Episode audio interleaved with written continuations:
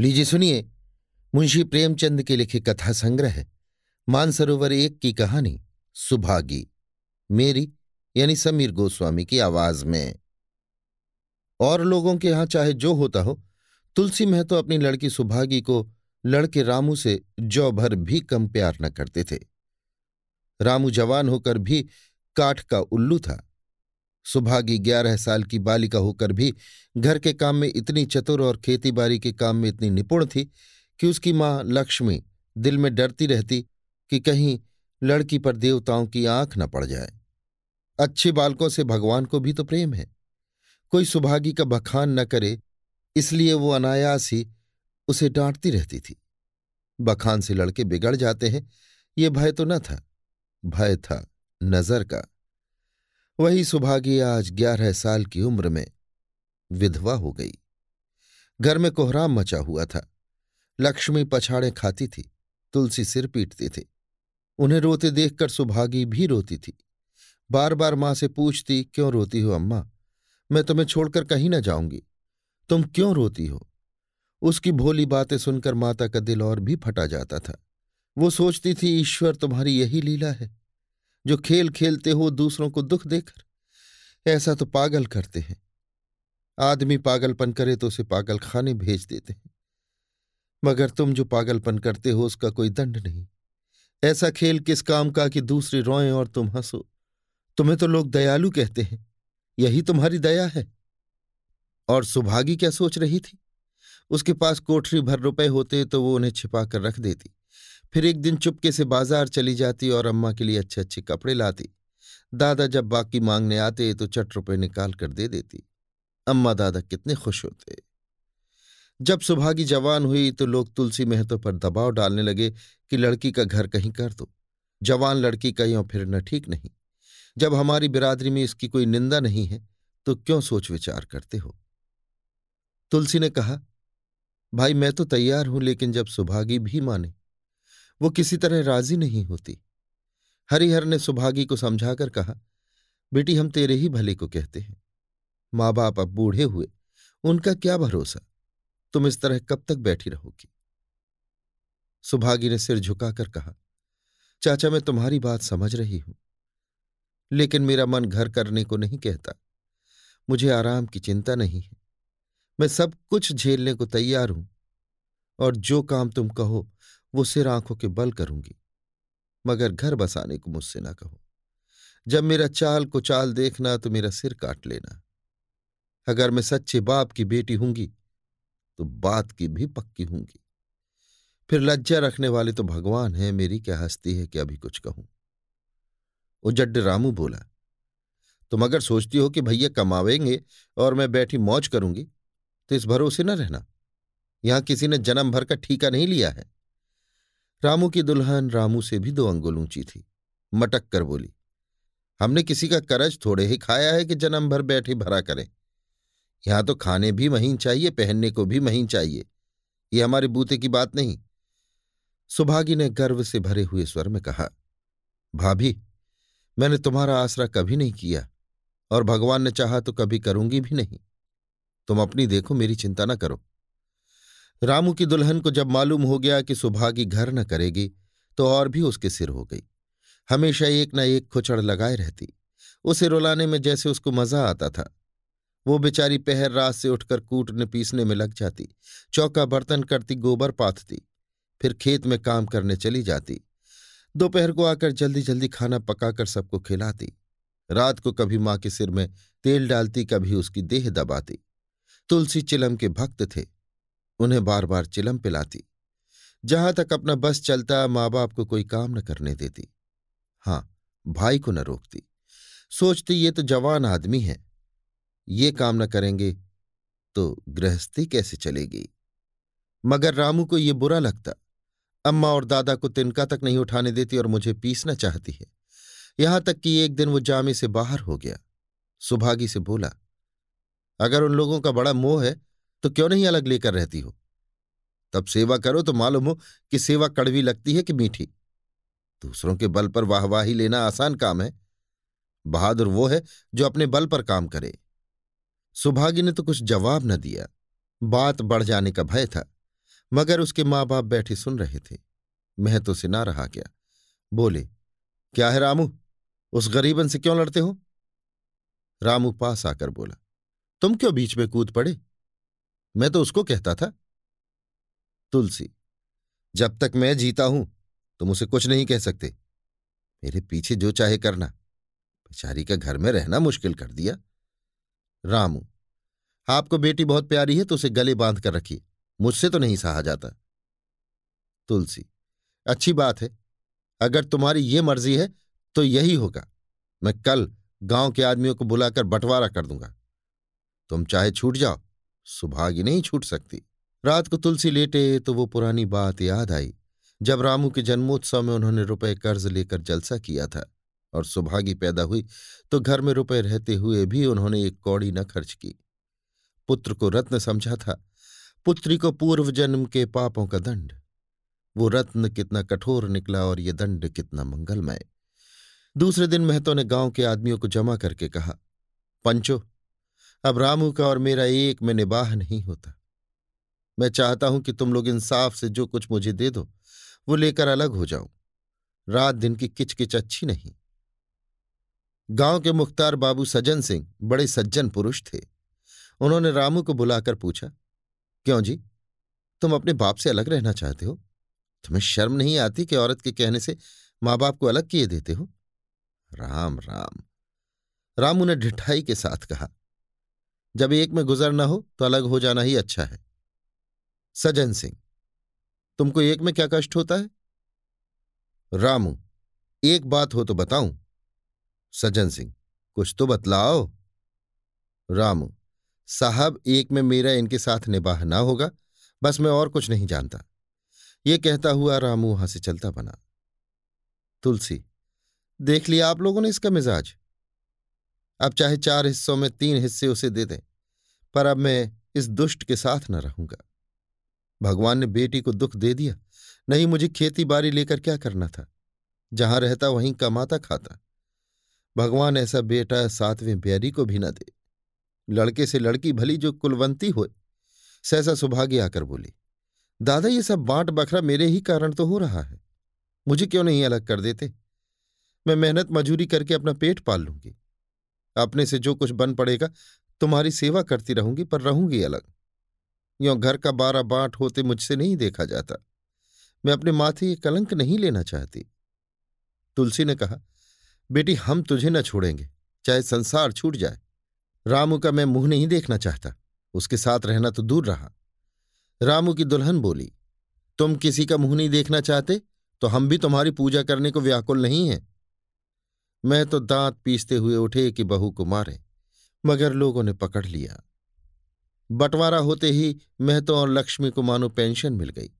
पहले तो दोनों सारे दिन सुभागी के मना करने पर भी कुछ ना कुछ करते ही रहते थे, पर अब उन्हें पूरा विश्राम था।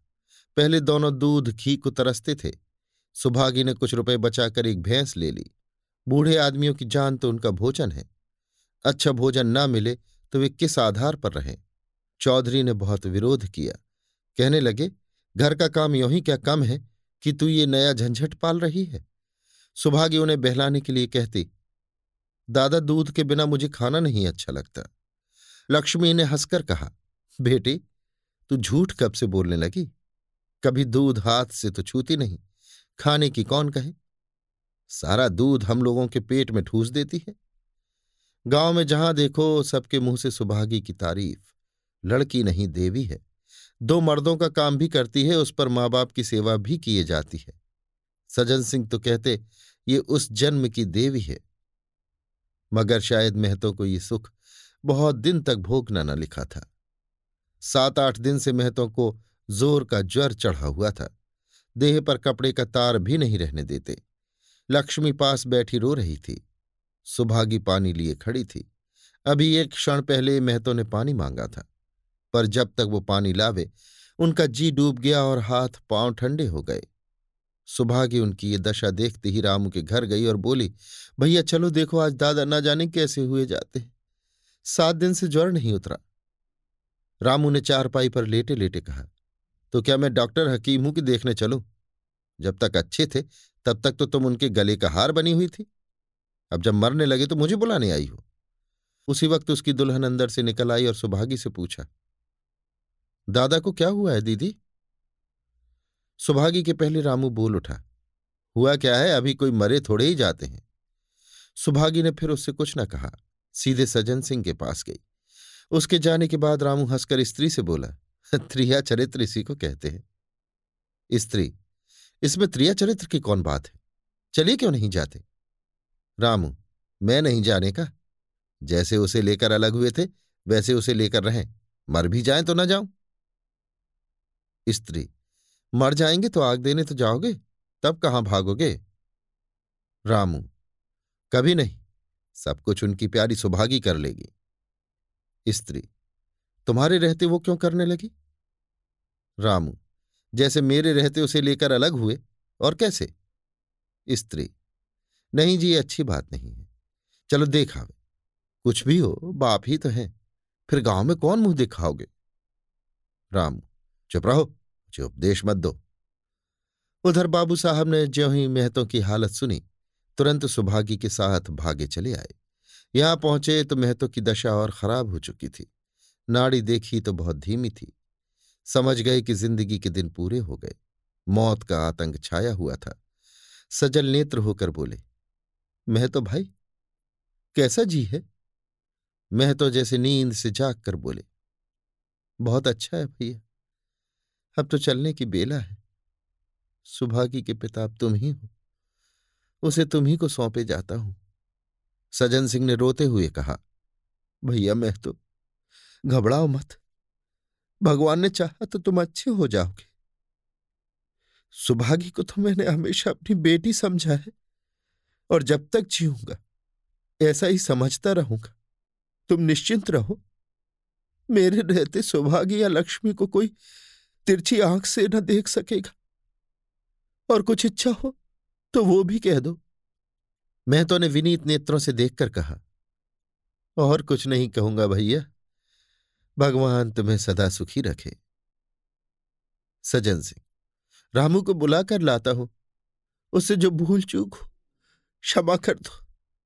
मैं तो नहीं भैया, उस पापी हत्यारे का मुँह मैं नहीं देखना चाहता। इसके बाद गोदान की तैयारी होने लगी। रामू को गाँव भर ने समझाया, पर वो अंत्येष्टि करने पर राज़ी न हुआ। कहा, जिस पिता ने मरते समय मेरा मुँह देखना स्वीकार न किया, वो मेरा न पिता है, न मैं उसका पुत्र हूँ। लक्ष्मी ने दाह क्रिया की। इन थोड़े से दिनों में सुभागी ने न जाने कैसे रुपए जमा कर लिए थे, कि जब तेरही का सामान आने लगा तो गाँव वालों की आँखें खुल गईं। बर्तन, कपड़े, घी, शक्कर, सभी सामान अफरात से जमा हो गए। रामू देख देख जलता था और सुभागी उसे जलाने के लिए सबको ये सामान दिखाती थी। लक्ष्मी ने कहा, बेटी, घर देखकर खर्च करो। अब कोई कमाने वाला नहीं बैठा है। आप ही कुआँ खोदना और पानी पीना है। सुभागी बोली, बाबूजी का काम तो धूमधाम से ही होगा, अम्मा। चाहे घर रहे या जाए, बाबूजी फिर थोड़े ही आवेंगे। मैं भैया को दिखा देना चाहती हूँ कि अबला क्या कर सकती है। वो समझते होंगे इन दोनों के कि ये कुछ ना होगा। उनका ये घमंड तोड़ दूँगी। लक्ष्मी चुप हो रही। तेरही के दिन आठ गाँव के ब्राह्मणों का भोज हुआ। चारों तरफ़ वाह वाही मच गई। पिछले पहर का समय था। लोग भोजन करके चले गए थे। लक्ष्मी थक कर सो गई थी। केवल सुभागी बची हुई चीज़ें उठा उठा कर रख रही थी कि ठाकुर सज्जन सिंह ने आकर कहा, अब तुम भी आराम करो बेटी। सवेरे ये सब काम कर लेना। सुभागी ने कहा, अभी थकी नहीं हूँ, दादा। आपने जोड़ लिया, कुल कितने रुपए उठे? सज्जन सिंह, वो पूछकर क्या करोगी बेटी? कुछ नहीं वही पूछती थी। कोई तीन सौ रुपये उठे होंगे। सुभागी ने सकुचाते हुए कहा, मैं इन रुपयों की देनदार हूँ। तुमसे तो मैं माँगता नहीं। मैं तो मेरे मित्र और भाई थे। उनके साथ कुछ मेरा भी तो धर्म है। आपकी यही दया क्या कम है कि मेरे ऊपर इतना विश्वास किया? मुझे कौन तीन सौ रुपए देता? सज्जन सिंह सोचने लगे, इस अबला की धर्म बुद्धि का कहीं वार पार भी है या नहीं? लक्ष्मी उन स्त्रियों में थी जिनके लिए पति वियोग जीवन स्त्रोत का बंद हो जाना है। पचास वर्ष के चिर सहवास के बाद अब ये एकांत जीवन उसके लिए पहाड़ हो गया। उसे अब ज्ञात हुआ कि मेरी बुद्धि, मेरा बल, मेरी सुमति मानो सबसे मैं वंचित हो गई। उसने कितनी बार ईश्वर से विनती की थी, मुझे स्वामी के सामने उठा लेना। मगर उसने ये विनती स्वीकार न की। मौत पर अपना काबू नहीं तो क्या जीवन पर भी काबू नहीं है? वो लक्ष्मी जो गाँव में अपनी बुद्धि के लिए मशहूर थी, जो दूसरों को सीख दिया करती थी, अब बौरही हो गई है। सीधी सी बात करते नहीं बनती। लक्ष्मी का दाना पानी उसी दिन से छूट गया। सुभागी के आग्रह पर चौके में जाती, मगर कौर कंठ से नीचे न उतरता। पचास वर्ष हुए, एक दिन भी ऐसा न हुआ कि पति के बिना खाए खुद खाया हो। अब उस नियम को कैसे तोड़े? आखिर उसे खांसी आने लगी। दुर्बलता ने जल्द ही खाट पर डाल दिया। सुभागी अब क्या करे? ठाकुर साहब के रुपए चुकाने के लिए दिलोजान से काम करने की ज़रूरत थी। यहाँ माँ बीमार पड़ गई। अगर बाहर जाए तो माँ अकेली रहती है। उनके पास बैठे तो बाहर का काम कौन करे? माँ की दशा देखकर सुभागी समझ गई कि इनका परवाना भी आ पहुँचा। महतो को भी तो यही ज्वर था। गाँव में और किसी फुर्सत थी कि दौड़ धूप करता। सजन सिंह दोनों वक्त आते, लक्ष्मी को देखते, दवा पिलाते, सुभागी को समझाते और चले जाते। मगर लक्ष्मी की दशा बिगड़ती जाती थी। यहाँ तक कि पंद्रहवें दिन वो भी संसार से सिधार गई। अंतिम समय रामू आया और उसके पैर छूना चाहता था। पर लक्ष्मी ने उसे ऐसी झिड़की दी कि वो उसके समीप ना जा सका। सुभागी को उसने आशीर्वाद दिया। तुम्हारी जैसी बेटी पाकर तर गई। मेरा क्रियाकर्म तुम ही करना। मेरी भगवान से यही अर्जी है कि उस जन्म में भी तुम मेरी कोख पवित्र करो। माता के देहांत के बाद सुभागी के जीवन का केवल एक लक्ष्य रह गया। सजन सिंह के रुपए चुकाना। तीन सौ पिता के क्रियाकर्म में लगे थे। लगभग दो सौ माता के काम में लगे। पाँच सौ का ऋण था और उसकी अकेली जान। मगर वो हिम्मत न हारती थी। तीन साल तक सुभागी ने रात को रात और दिन को दिन न समझा। उसकी कार्य शक्ति और पौरुष देखकर लोग दांतों तले उंगली दबाते थे दिन भर खेतीबाड़ी का काम करने के बाद वो रात को चार चार पसेरी आटा पीस डालती। तीसवें दिन पंद्रह रुपए लेकर वो सज्जन सिंह के पास पहुँच जाती। इसमें कभी नागा ना पड़ता। ये मानो प्रकृति का अटल नियम था। अब चारों ओर से उसकी सगाई के पैगाम आने लगे। सभी उसके लिए मुँह फैलाए हुए थे। जिसके घर सुभागी जाएगी, उसके भाग्य फिर जाएँगे। सुभागी यही जवाब देती। अभी वो दिन नहीं आया। जिस दिन सुभागी ने आखिरी किस्त चुकाई, उस दिन उसकी खुशी का ठिकाना न था। आज उसके जीवन का कठोर व्रत पूरा हो गया। वो चलने लगी तो सज्जन सिंह ने कहा, बेटी, तुमसे मेरी एक प्रार्थना है। कहो, कहूँ, कहो ना कहूँ। मगर वचन दो कि मानो की। सुभागी ने कृतज्ञ भाव से देखकर कहा, दादा, आपकी बात न मानूँगी तो किसकी बात मानूँगी? मेरा तो रोया रोया आपका गुलाम है। सजन सिंह अगर तुम्हारे मन में ये भाव है तो मैं ना कहूँगा। मैंने अब तक तुमसे इसलिए नहीं कहा कि तुम अपने को मेरा देनदार समझ रही थी। अब रुपए चुक गए। मेरा तुम्हारे ऊपर कोई एहसान नहीं है। रत्ती भर भी नहीं। बोलो, कहो, सुभागी, आपकी जो आज्ञा हो, सजन से, देखो, इनकार न करना, नहीं मैं फिर तुम्हें अपना मुँह न दिखाऊँगा। सुभागी, क्या आज्ञा है? सजन सिंह, मेरी इच्छा है कि तुम मेरी बहू बनकर मेरे घर को पवित्र करो। मैं जात पात का कायल हूँ, मगर तुमने मेरे सारे बंधन तोड़ दिए। मेरा लड़का तुम्हारे नाम का पुजारी तुमने उसे बारहा देखा है। बोलो, मंजूर करती हो? सुभागी, दादा इतना सम्मान पाकर पागल हो जाऊँगी। सजन सिंह, तुम्हारा सम्मान भगवान कर रहे हैं बेटी। तुम साक्षात भगवती का अवतार हो।